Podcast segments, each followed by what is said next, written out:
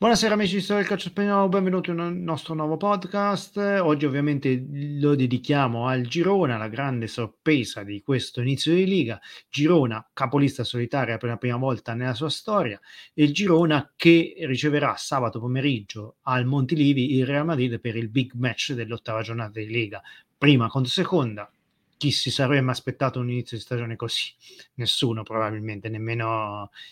i più ottimisti. Ma andiamo a mhmm, per analizzare questo girone do- dobbiamo per forza fare un passentino indietro, dobbiamo tornare all'estate 2021 perché eh, nell'estate 2021 ci fu l'arrivo di Mitchell sulla panchina eh, della squadra catalana, Mitchell all'anagrafe Michelangelo Sanz Munoz, Mitchell che da giocatore era stato eh, centrocampista del Rayo Vallecano, una, una, carriera legata principalmente alla squadra di Vallecas, aveva disputato con lo Rayados 18 stagioni da professionista, un paio di capatine fuori da Madrid con Almeria, Murcia e Malaga, però fondamentalmente ecco, è stato solamente la sua carriera è legata fondamentalmente al Rayo Vallecano. E infatti il terzo per numero di presenze nel Rayo e anche il miglior marcatore della storia del club. Dopo il suo ritiro nel 2012, sembra solo questione di tempo che Mitchell e Raio si sarebbero incontrati di nuovo, infatti dopo aver fatto parte dello staff di Paco Gemez e aver allenato i giovanili, Mitchell fu chiamato ad allenare la prima squadra nella stagione 2016-2017 dopo l'esonero di Ruben Baraja.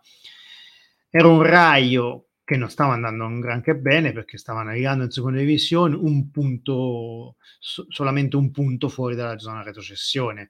Mitchell esordì con una sconfitta col Getafe, un pareggio col Reus e una sconfitta, un'altra sconfitta col Cadiz. Quindi a metà marzo il Raio in quel momento si trova all'ultimo posto, a pari punti col Mirandes, con quattro punti da recuperare sulla quintultima. Poi nelle successive settimane l'ingranaggio iniziò a funzionare, il Raio si, ritrò, si tirò fuori dalla zona retrocessione, finì dodicesimo e quello fu anche il tamponino di lancio di Mitchell verso i campi palcoscenici perché la successiva stagione arrivò la vittoria di campionato di seconda, quindi la promozione nella Liga anche se ecco, il ritorno nell'elite eh, sia del club che di Mitchell non fu facile, infatti il Mitchell fu sostituito sul finale del campionato, e, ma, e la squadra però retrocesse lo stesso.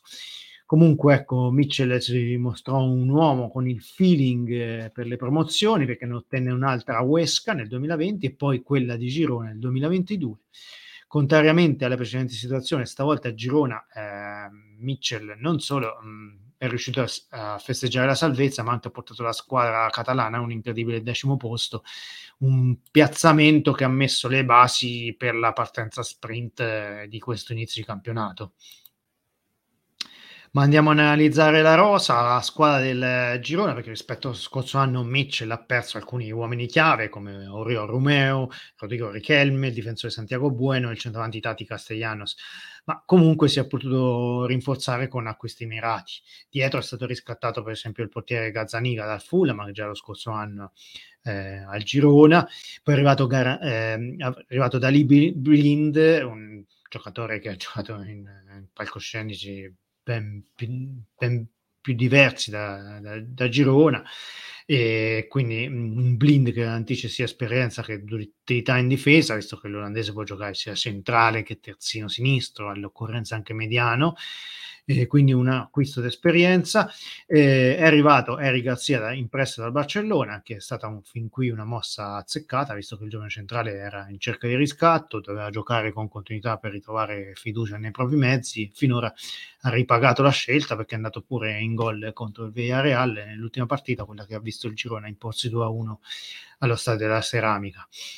A sinistra è rimasto Michael Gutierrez, classe 2001, ex canterano Madrid, mentre a destra un'altra certezza, un altro giovane rampante, Arnau Martinez, 2003, e con lui il brasiliano Ian Couto, eh, un 2004 che è arrivato lo scorso anno grazie alla connessione fra il Girona e il Manchester City, visto che il terzino destro brasiliano è di proprietà del, del club inglese. Il girone infatti va ricordato che è stato acquistato nel 2017 dal Citigroup che attualmente è il proprietario del 47% delle quote, quindi si può notare la mano del Citigroup anche a livello organizzativo. Presidente, ricordiamolo, è Del Figeli, un ex giocatore, ex terzino dell'Atletico Madrid e in, nel, diciamo, nel, nell'organo direttivo c'è anche Pere Guardiola, il fratello di Pep, e quindi è logico che ecco, la mano del City eh, aiuti molto il Girona perché qua no,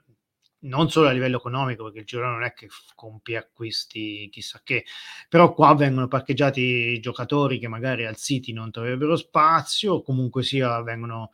eh, piazzati al girone anche alcuni giocatori per potersi rivalutare e poi magari spiccare il volo non necessariamente verso il Manchester City ma magari essere rivenduti. Prendiamo il caso di Tati Castellano perché lo scorso anno giocò a Girona. Tati Castellano eh, era del era della proprietà del City Group, in precedenza aveva giocato con New York City e se analizziamo la sua rotta dal, mh, dal Torque, il City, il, il City Torque, che è un altro club satellite del City Group, che è una squadra uruguayana, che lo comprò per 150.000 euro e nel 2018 e cinque anni dopo è stato venduto alla Lazio per 15 milioni, quindi c'è stato un buon introito con questo, questa val- rivalutazione del Tati Castigliano dopo un anno a Girona. Altri due giocatori che provengono dal City Group sono il centrocampista venezuelano Yangel Herrera, ex Granada e Spagnola, acquistato quest'anno a titolo definitivo dal girone, l'esterno sinistro Savio, un 2004 proveniente dal Troia Salto Club satellite del City. Entrambi sono titolarissimi di questo girone, Mitchell tende a schierare con un 4-5-1 molto compatto che potrebbe essere tranquillamente letto come un 4-3-3 o 4-1 4-1 vista la tendenza a pressare alti gli avversari e a gestarsi sempre ecco, in, nella metà campo avversaria, quindi un girone a trazione offensiva, un girone che gioca, un girone che gioca bene la palla, quindi un calcio propositivo eh, un giocatore chiave di questa squadra è senza dubbio Alex Garcia, classe 97, centrocampista centrale, che quest'anno sta ricoprendo il ruolo che lo scorso anno di Oriol Romeo, ovvero il vertice basso del centrocampo. Alex Garcia è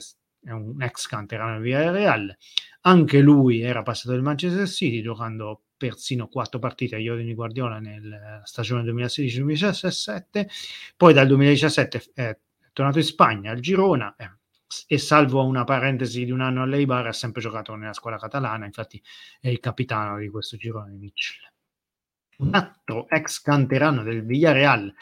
è Ivan Martin, classe 99, mezza punta che a girone si sta rilanciando prepotentemente dopo che possiamo dirlo che al Villarreal non avevano mai creduto in lui perché l'avevano ceduto diverse volte in prestito. Invece a Girona è diventato un giocatore eh, fondamentale così come Portu che è rientrato quest'anno alla base a, perché lui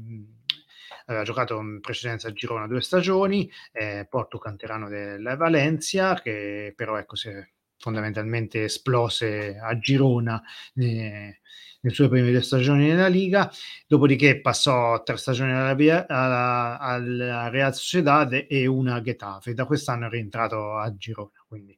Porto che è stato decisivo nella gara con la, la Spalmas, per esempio, che ha sbloccato mm,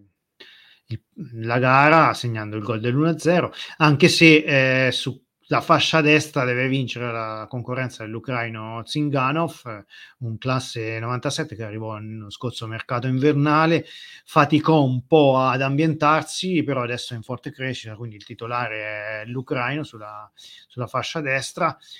E un altro giocatore chiave è David Lopez, centrale, non l'abbiamo nominato in precedenza, però ecco un giocatore, il caudiglio della difesa, quindi un giocatore che è andato pure in rete quest'anno in due occasioni. Ehm, a sinistra abbiamo detto gioca Savio, e il centravanti invece è un altro ucraino, Artem Dovnik, anche lui classe 97, un tank finora ha già segnato tre reti, quindi sembra essersi ambientato alla svelta ai ritmi della Liga. Eh, è lui il titolare numero 9, anche se ecco, c'è sempre l'eterno Stuani che a 37 anni fa la riserva, però ecco, ogni volta che è chiamato in casa ha sempre risposto presente, visto che ha messo lo zampino della vittoria contro il Getafe, eh, segnando una doppietta. Poi eh, diciamo un uomo spogliatoio, una bandiera del club, il dodicesimo uomo, quindi la sua esperienza è fondamentale. Andando a vedere un po' di statistiche, perché ecco, eh, il Girona,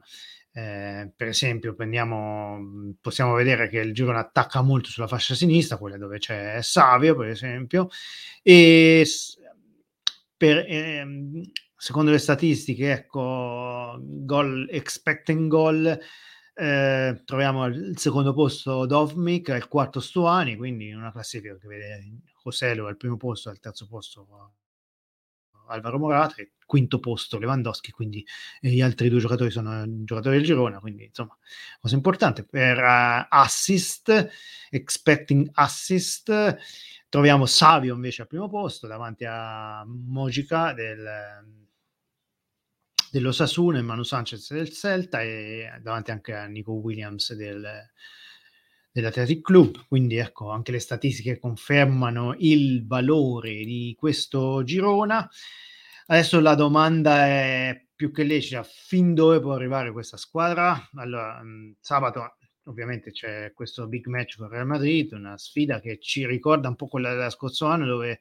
eh, ci fa venire in mente la demolizione dei Blancos per 4 a 2, quella sera il protagonista fu Tati Castellanos con una quaterna, ovviamente era un Madrid differente perché era nella seconda parte di stagione, in parte aveva già mollato un po' la corsa per il titolo, aveva